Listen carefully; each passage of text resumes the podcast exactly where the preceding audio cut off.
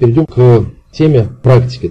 Естественно, когда мы что-то меняем на сайте и так далее, внедряем какие-то технологии продаж, селы, комплекты и так далее, чтобы понять, был результат или не было, нам необходимо замерять, замерять параметры. То есть то, что было до, мы внедрили то, то, то, и получили результат какой-то.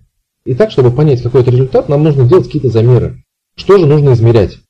Первое, это самое простое, да, это количество посетителей, они же потенциальные клиенты. Во-вторых, количество заявок, звонков, онлайн-чатов, всей связи от ваших потенциальных клиентов, которые к вам приходят в течение дня. Это могут быть e-mail формы, это обратные звонки, то есть все-все-все, входящее от ваших клиентов. В-третьих, количество оплаченных заказов, именно оплаченных. Четвертое, средний чек для оплаченных заказов. Считается просто, да, вы суммируете и делите на общее количество заказов. Тогда получается средний чек для оплаченных заказов.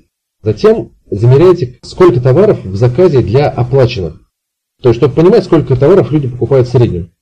Следующий пункт – это количество повторных продаж. То есть, когда человек к вам приходит, купил один раз, потом вернулся, купил второй раз, купил третий раз и так далее. Это очень ценные клиенты, это лояльные клиенты. И если у вас их нету, то вы теряете огромные деньги, потому как привлечь клиента один раз, это стоит дорого. И не пользоваться тем, что он может у вас покупать и дальше, и дальше, и рекомендовать вас своим друзьям, но это просто глупо. На Западе этого уже давно нету, то есть на Западе на повторных продажах делаются огромные деньги. У нас это, где используется, это используется как-то криво, то есть база не мертвая, потому как постоянно по базе идут только акции, скидки, распродажи, точно продают.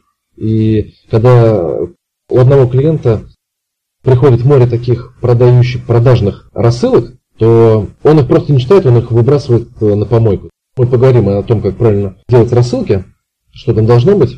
Значит, замеряйте количество повторных продаж. Ну и, собственно, еще такие три параметра. Количество неоплаченных заказов.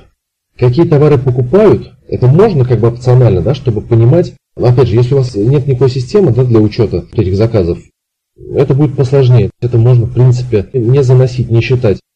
Но если вот так вот можно сгруппировать по-простому, например, какие товарные группы чаще всего, конкретные товары, да, то есть, ну, тогда можно, чтобы для какой-то потом статистики, в том же Excel или в Google Docs это все подводить. Ну и, собственно, объем продаж. Такие параметры.